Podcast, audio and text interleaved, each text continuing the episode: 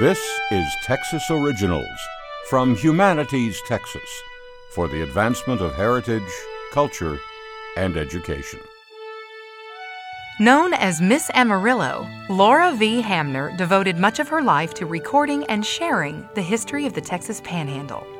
Hamner was born in 1871. She served as postmistress in the Panhandle town of Claude, and then for more than a decade as superintendent of the Potter County Schools.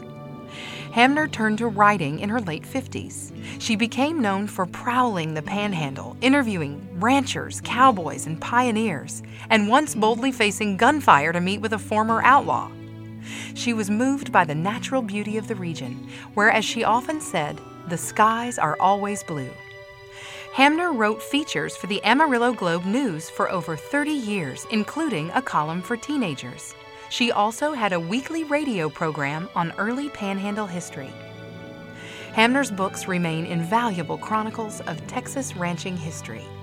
Her biography of legendary rancher Charles Goodnight, told in the form of a novel titled The No Gun Man of Texas, was corrected and approved by Goodnight himself.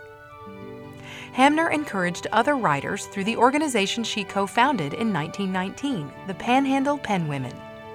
She often hosted writers and publishers at her residence in Amarillo's Herring Hotel. Hamner died in 1968.